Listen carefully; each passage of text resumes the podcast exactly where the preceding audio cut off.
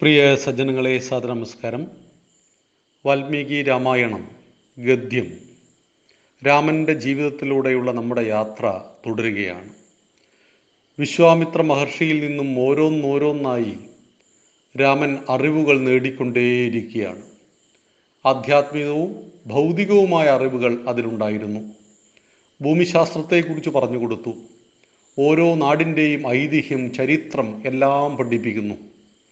അങ്ങനെ മിഥില നഗരിയിലേക്ക് പോകുമ്പോൾ മിഥിലാപുരിയുടെ ചരിത്രം എന്ത് അതിന്റെ ഐതിഹ്യം എന്ത് എന്ന് മുനി രാമനെ പഠിപ്പിക്കുകയാണ്. ഉത്തര ഭാരതത്തിലെ പ്രസിദ്ധങ്ങളായ നഗരങ്ങളിലൊന്നാണ് മിഥിലാപുരി. വിദേഹമെന്നും ഈ രാജ്യത്തിന് പേരുണ്ട്.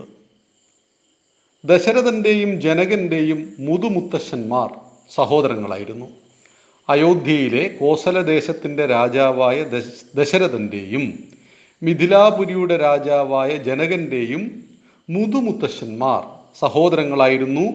സൂര്യവംശത്തിലെ പ്രസിദ്ധനായ ചക്രവർത്തിയായ ഇക്ഷ്വാകുവിന് മൂന്ന് പുത്രന്മാരുണ്ടായിരുന്നു. ദണ്ഡൻ നിമി വികുക്ഷി എന്നായിരുന്നു ഇവരുടെ പേരുകൾ. ഇതിൽ വികുക്ഷിയുടെ പരമ്പരയിലാണ് ത്രിശങ്കുവും ഹരിചന്ദ്രനും ഭഗീരഥനുമൊക്കെ പിറന്നത്. ഇവരെക്കുറിച്ചൊക്കെ നമുക്ക് സംസാരിക്കാനുണ്ട്. രാമായണം കേവലം രാമന്റെ കഥ മാത്രമല്ല അനേകം മഹാത്മാക്കളുടെ കഥ കൂടിയാണ്. ഈ മഹാത്മാക്കളുടെ കഥ നന്നേ ചെറുപ്പത്തിലെ കേട്ടിട്ടാണ് രാമൻ വളരുന്നത്. അതുകൊണ്ട് തന്നെ രാമൻ സൽസന്താനമായി രാമൻ ധർമ്മത്തിന്റെ പ്രതീകമായി കഥകൾക്കുള്ള പ്രാധാന്യം വളരെ വളരെ വലുതാണ്. നമ്മുടെ മുത്തശ്ശിമാർ ഒരു കാലത്ത് അനേക കഥകൾ നമ്മുടെ മക്കൾക്ക് പറഞ്ഞു കൊടുത്തിരുന്നു. രാമനെക്കുറിച്ചും കൃഷ്ണനെക്കുറിച്ചും എല്ലാം പഠിപ്പിച്ചിരുന്നു. ആ കുട്ടികൾ വളർന്നു വന്നപ്പോൾ അവർക്ക് ഉന്നതമായ മൂല്യങ്ങളും ഉണ്ടായിരുന്നു. എന്താണോ പത്ത് വയസ്സുവരെയുള്ള നമ്മുടെ കുട്ടികൾ കേൾക്കുന്നത് കാണുന്നത് അത് അവരുടെ സംസ്കാരമായി രൂപപ്പെടും. അതുകൊണ്ട് നമ്മുടെ മക്കൾക്ക് നന്നേ ചെറുപ്പത്തിൽ ഒരു മൂന്ന് വയസ്സ് കഴിഞ്ഞ ഉടനെ കഥകൾ കേൾക്കുവാനുള്ള ഒരു മനസ്സ് അവർക്ക് ക്രമേണ രൂപപ്പെടും. നാലഞ്ച് വയസ്സാകുമ്പോഴേക്ക് അതൊന്ന് ഉറച്ചു വരും.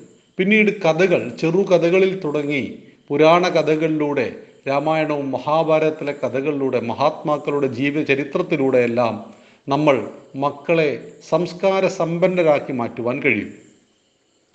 സഹോദരനായ നെമ്മിയുടെ പരമ്പരയിൽ പിറന്ന രാജാവാണ് ജനകൻ.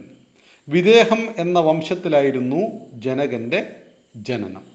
ഈ വിദേഹം എന്ന പേര് എങ്ങനെ ഉണ്ടായി എന്ന് രാമന് സംശയമായി. അപ്പോൾ ആ കഥ പറഞ്ഞു കൊടുക്കുകയാണ് വിശ്വാമിത്ര മഹർഷി. ഇക്ഷ്വാകുവിന്റെ പുത്രനായ നിമി ഒരിക്കൽ വസിഷ്ഠ മഹർഷിയുടെ ആശ്രമത്തിലെത്തി. എന്തിനാണ് ആശ്രമത്തിലെത്തിയത്?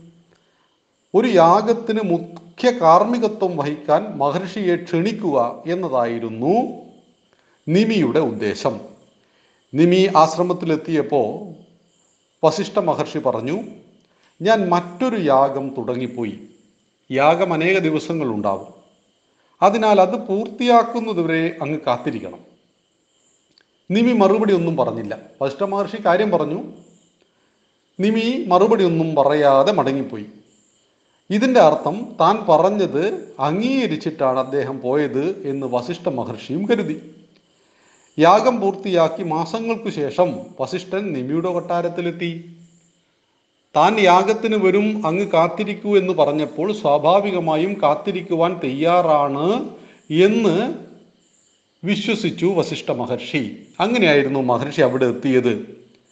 എന്നാൽ അവിടെ എത്തിയപ്പോൾ കാണുന്നു ഗൗതമ മഹർഷിയെ കൊണ്ട് യാഗം നടത്തിക്കുന്നു നിമി. എന്തെന്നില്ലാത്ത കോപം വന്നു വസിഷ്ഠ മഹർഷിക്ക്. അദ്ദേഹം നിമിയെ ശപിച്ചു. യാഗാനന്തരം യാഗത്തിനു ശേഷം നീ ദേഹമില്ലാത്തവനായി പോകട്ടെ. അപ്പോൾ ഇവിടെ ഒരു സംശയമുണ്ട്. ഇത്രയും നിസ്സാരമായ ഒരു കാര്യത്തിന് വേണ്ടിയിട്ടാണോ ശപിക്കുന്നത്? താൻ ചെയ്യുന്ന യാഗത്തിനു പകരം മറ്റൊരു മഹർഷി ഗൗതമ മഹർഷി ഉത്തമനായ മഹർഷിയാണ് അദ്ദേഹം യാഗം നടത്തിയത് കൊണ്ട് എന്താ കുഴപ്പം? ഇവിടെ കമ്മ്യൂണിക്കേഷൻ ഗ്യാപ്പാണോ സംഭവിച്ചത്? അതോ വസിഷ്ഠ മഹർഷിക്ക് കോപം വരുവാനുള്ള കാരണമെന്ത് ഇത് ചിന്തിക്കപ്പെടേണ്ടതാണ്. നിമി അദ്ദേഹത്തിന്റെ തീരുമാനം വസിഷ്ഠനെ കൃത്യമായിട്ട് അറിയിച്ചില്ല. മഹർഷി പറഞ്ഞു ഞാൻ തുടങ്ങി വെച്ച യാഗം പൂർത്തിയാക്കിയിട്ട് അങ്ങയുടെ കൊട്ടാരത്തിലേക്ക് വരാം.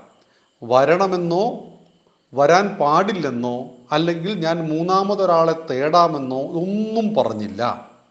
ഇവിടെയാണ് കമ്മ്യൂണിക്കേഷൻ ഗ്യാപ്പ് ഉണ്ടാകാൻ പാടില്ല എന്ന് പറയുന്നത്. നമ്മൾ ഏതൊരു ആശയമാണോ മറ്റൊരാളോട് പറയാൻ ഉദ്ദേശിക്കുന്നത് ആ ആശയം അയാൾക്ക് വ്യക്തമാകണം. അയാൾക്ക് വ്യക്തമായി എന്ന് നമുക്ക് ബോധ്യവുമാകണം. ഇല്ലെങ്കിൽ ഒരുപാട് പ്രശ്നങ്ങൾ ഉണ്ടാക്കും. അങ്ങനെ ജീവിതത്തിൽ ദൈനംദിന ജീവിതത്തിൽ അനവധി പ്രശ്നങ്ങൾ നമുക്ക് എല്ലാവർക്കും ഉണ്ടാകുന്നുണ്ട്. ചില കാര്യങ്ങൾ നമ്മൾ പകുതി പറയും. ചില കാര്യങ്ങൾ അയാൾ മനസ്സിലാക്കിക്കൊള്ളും എന്ന് നമ്മൾ ഉദ്ദേശിക്കും. ഇതൊക്കെ നമ്മുടെ സങ്കല്പങ്ങളാണ്. നമ്മൾ മുന്നോട്ട് വെക്കുന്ന ഒരു ആശയത്തിന് സ്പഷ്ടത ഉണ്ടാവണം. അതിനെക്കുറിച്ച് നാം സംസാരിക്കുന്ന ആൾക്ക് പൂർണ ബോധ്യമുണ്ടാവണം. അയാൾക്കത് ബോധ്യപ്പെട്ടു ആ കർമ്മം അയാൾ കൃത്യമായി ചെയ്യുമെന്ന ബോധ്യം നമുക്കുണ്ടാവണം. ഇവിടെ അതാണ് സംഭവിച്ചത്. വസിഷ്ഠ മഹർഷി തന്റെ യാഗം കഴിഞ്ഞ് നിമിയുടെ കൊട്ടാരത്തിലെത്തിയപ്പോൾ അവിടെ യാഗം നടക്കുന്നു. ഇത് അദ്ദേഹത്തെ അപമാനിക്കലായിരുന്നു. മഹർഷിമാർ അല്ലെങ്കിൽ ഭാരതത്തിന്റെ ഒരു സംസ്കാരത്തിൽ അന്തസ്സിന് ചേരാത്ത ഒരു പ്രവൃത്തിയെയും ആരും അംഗീകരിച്ചിരുന്നില്ല. അന്തസ്സിന് ചേരാത്ത ഒരു പ്രവൃത്തിയും അംഗീകരിച്ചിരുന്നില്ല. ഇത് നമുക്ക് മഹാഭാരതത്തിലും കാണാം. നമ്മൾ ഭഗവത്ഗീതയിൽ സൂചിപ്പിച്ചിട്ടുണ്ട് ശന്തനു മഹാരാജാവിന് സത്യവതി എന്ന മുക്കുവ സ്ത്രീയോട് പ്രണയം തോന്നിയപ്പോൾ അച്ഛനെ കാണാൻ ചെന്നു സത്യവതിയുടെ. മുക്കുവനാണ്. ആ നാട്ടിലെ മഹാചക്രവർത്തിയാണ് വരുന്നത്. ഒരു ചക്രവർത്തിക്ക് ആ നാട്ടിലെ ഏത് സ്ത്രീയെ വേണമെങ്കിലും അന്തപുരത്തിൽ എത്തിക്കാൻ വകുപ്പൊക്കെ ഉണ്ട്. ആരും തെറ്റൊന്നും പറയില്ല. പക്ഷെ ഇവിടെ ധാർമ്മിക ബോധമാണ്. നിങ്ങളുടെ മകളെ എനിക്ക് കല്യാണം കഴിച്ചു തരുവാൻ എന്ത് ചെയ്യണം? മുന്നോട്ട് വെച്ച കണ്ടീഷനൊക്കെ നമുക്കറിയാമല്ലോ. നിങ്ങളുടെ മകൻ ഭീഷ്മര് ക്ഷമിക്കണം. ഗംഗാദത്തൻ രാജാവാകും. അതുകൊണ്ട് എന്റെ മകളിൽ ജനിക്കുന്ന മക്കളെ രാജാവാക്കണം എന്നൊക്കെ പറഞ്ഞു. ഇവിടെയാണ് ഒരു സാധാരണക്കാരനായ മുക്കുവൻ പോലും അവന്റെ അന്തസ്സിനെ ഉയർത്തിപ്പിടിക്കുകയാണ്. എന്റെ മകളെ നിങ്ങൾക്ക് കല്യാണം കഴിച്ചു തരണമെങ്കിൽ സാധാരണക്കാരന് അല്ല കല്യാണം കഴിച്ചു കൊടുക്കുന്നത് മറ്റൊരു മുക്കുവനല്ല. ആ രാജ്യത്തിന്റെ മഹാചക്രവർത്തിക്കാണ് കല്യാണം കഴിച്ചു കൊടുക്കുന്നത്. ഇന്നിന്നേ കണ്ടീഷൻസ് ഉണ്ട്. എന്ന് പറഞ്ഞപ്പോൾ ചക്രവർത്തി അതെനിക്ക് അംഗീകരിക്കാൻ കഴിയില്ല എന്ന് പറഞ്ഞു പോയി. പിന്നീട് മകൻ വന്നിട്ട് അച്ഛന് വേണ്ടി പെണ്ണാലോചിക്കുകയാണ് ചെയ്യുന്നത്. ഇവിടെ അന്തസ്സിനെ ഉയർത്തിപ്പിടിക്കണം ജീവിതം. മനുഷ്യ ജീവിതത്തിന്റെ ഏറ്റവും പ്രധാനപ്പെട്ട ഒന്നാണ് അന്തസ്സുള്ള പെരുമാറ്റം. നമുക്ക് മറ്റുള്ളവരോട് അന്തസ്സായിട്ട് പെരുമാറണം. തിരിച്ച് അന്തസ്സുള്ള പെരുമാറ്റത്തെ പ്രതീക്ഷിക്കണം. എന്താണോ നാം കൊടുക്കുന്നത് അതാണ് കിട്ടുക. വെറുപ്പ് കൊടുത്താൽ വെറുപ്പ് തിരിച്ചു കിട്ടും. സ്നേഹം കൊടുത്താൽ സ്നേഹം തിരിച്ചു കിട്ടും. നമ്മൾ വളരെ മോശപ്പെട്ട ഒരു പദപ്രയോഗം ഒരാളോട് നടത്തുകയും വളരെ ബഹുമാനത്തിൽ ഇങ്ങോട്ട് സംസാരിക്കണമെന്ന് പറഞ്ഞാൽ അത് നടക്കുന്ന കാര്യമല്ല. അതുകൊണ്ട് സ്നേഹം കൊടുക്കുക ആദരവ് കൊടുക്കുക അന്തസ് കൊടുക്കുക ഇതെല്ലാം തിരിച്ചു കിട്ടും. ഇവിടെ നിമിക്ക് സംഭവിച്ച എന്താണ്?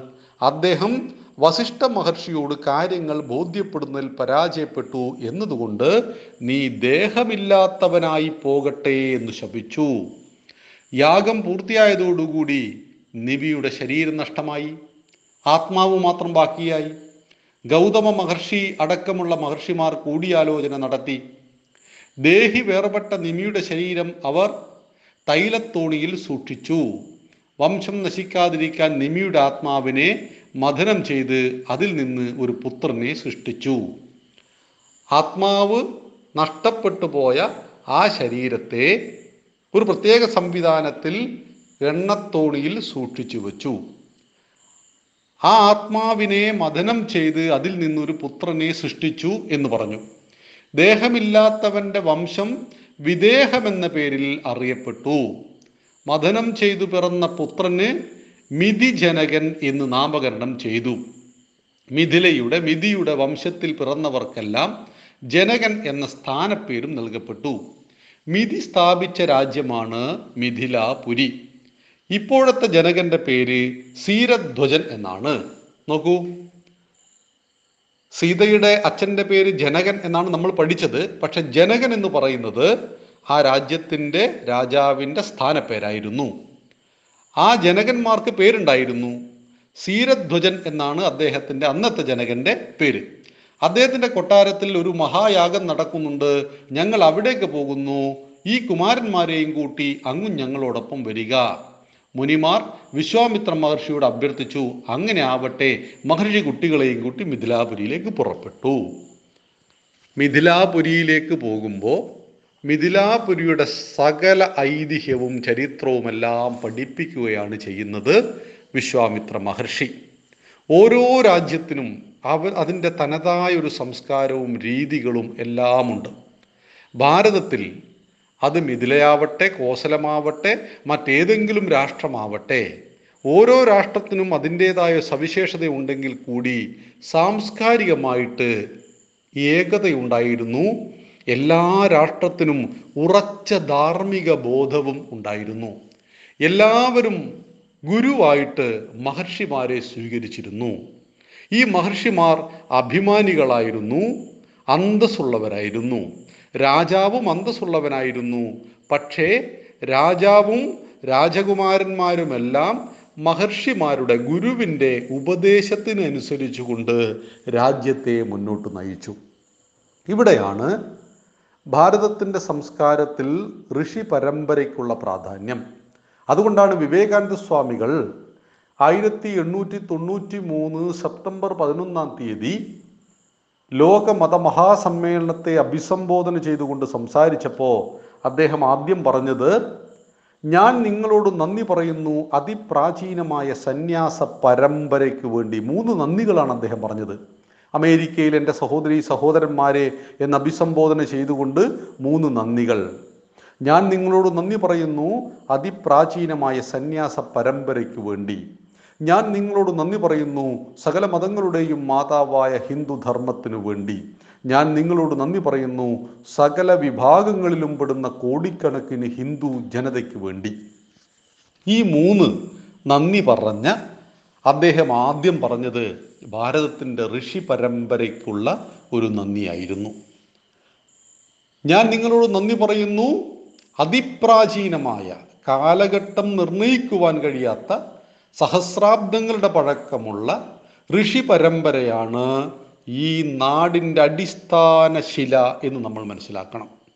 ആ ഋഷി പരമ്പരയുടെ കാൽക്കീഴിലാണ് ഹിന്ദുക്കളായ നമ്മളെല്ലാവരും ദീർഘദണ്ഡ നമസ്കാരം ചെയ്യുന്നത്. എന്തുകൊണ്ട്? അവരാണ് നമുക്ക് ധർമ്മോപദേശം നൽകുന്നത്. അവരുടെ ജീവിതം നമുക്ക് മാതൃകയാണ്.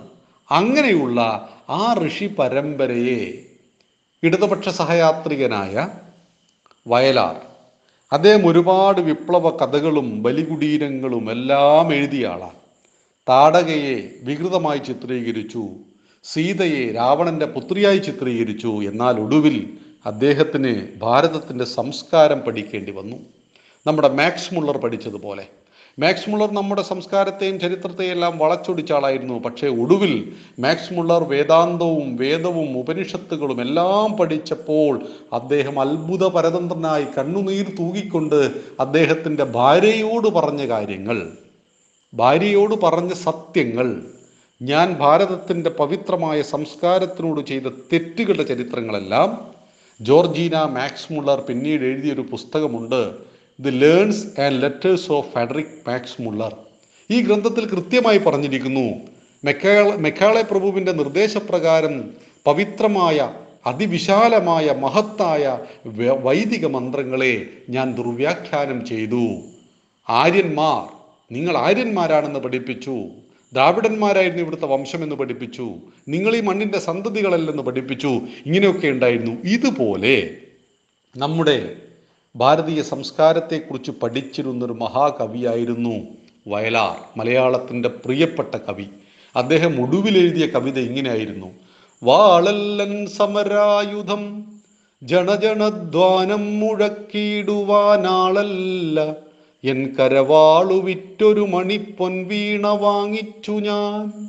വാളെന്റെ സമരായുധമല്ല. ഞാൻ വാൾ വിറ്റു. വിപ്ലവം തോക്കിന്റെ കുഴലിലൂടെ വരില്ലെന്ന് മനസ്സിലായപ്പോൾ ഞാൻ വാൾ വിറ്റു. ഞാനൊരു മണിപ്പൊൻ വീണ വാങ്ങിച്ചു. പിന്നെ അദ്ദേഹം പറയുകയാണ് എന്താണ് എന്റെ ആദർശം? ആരണ്യാന്തര ഗഹ്വരോദര തപസ്ഥാനങ്ങളിൽ സൈന്ധവോധാര ശ്യാമ മനോഭിരാമ പൊളിനോപാന്ത പ്രദേശങ്ങളിൽ ആരന്തർമുഖം ഈ പ്രപഞ്ച പരിണാമോദ്ഭിന്ന സർഗക്രിയാസാരം തേടിയലഞ്ഞു പണ്ട് അവരിലെ ചൈതന്യമെൻ ദർശനം. ഈ പ്രപഞ്ചത്തിന്റെ നിഗൂഢതകളെ തേടി ആരണ്യകങ്ങളിൽ അലഞ്ഞ മഹർഷിമാരുടെ ചൈതന്യമാണെന്റെ ദർശനം. വാളന്റെ സമരായുധമല്ലെന്ന് പറഞ്ഞ വയലാർ ഏതാനും വർഷങ്ങൾക്ക് മുമ്പായിരുന്നു അത് പറഞ്ഞതെന്ന് പറഞ്ഞാൽ മാക്സ് മുള്ളറും വയലാറുമെല്ലാം തന്നെ ഭാരതത്തിന്റെ സംസ്കാരത്തിലേക്ക് ഒരു ചെറിയ തിരിനോട്ടം നടത്തിയപ്പോഴേക്കും അവർക്ക് കാര്യം പിടികിട്ടി. കാരണം രണ്ടുപേരും വലിയ അറിവുള്ളവരാണ്. ആ അറിവിനെ വികലമാക്കപ്പെട്ടു എന്ന് മാത്രം.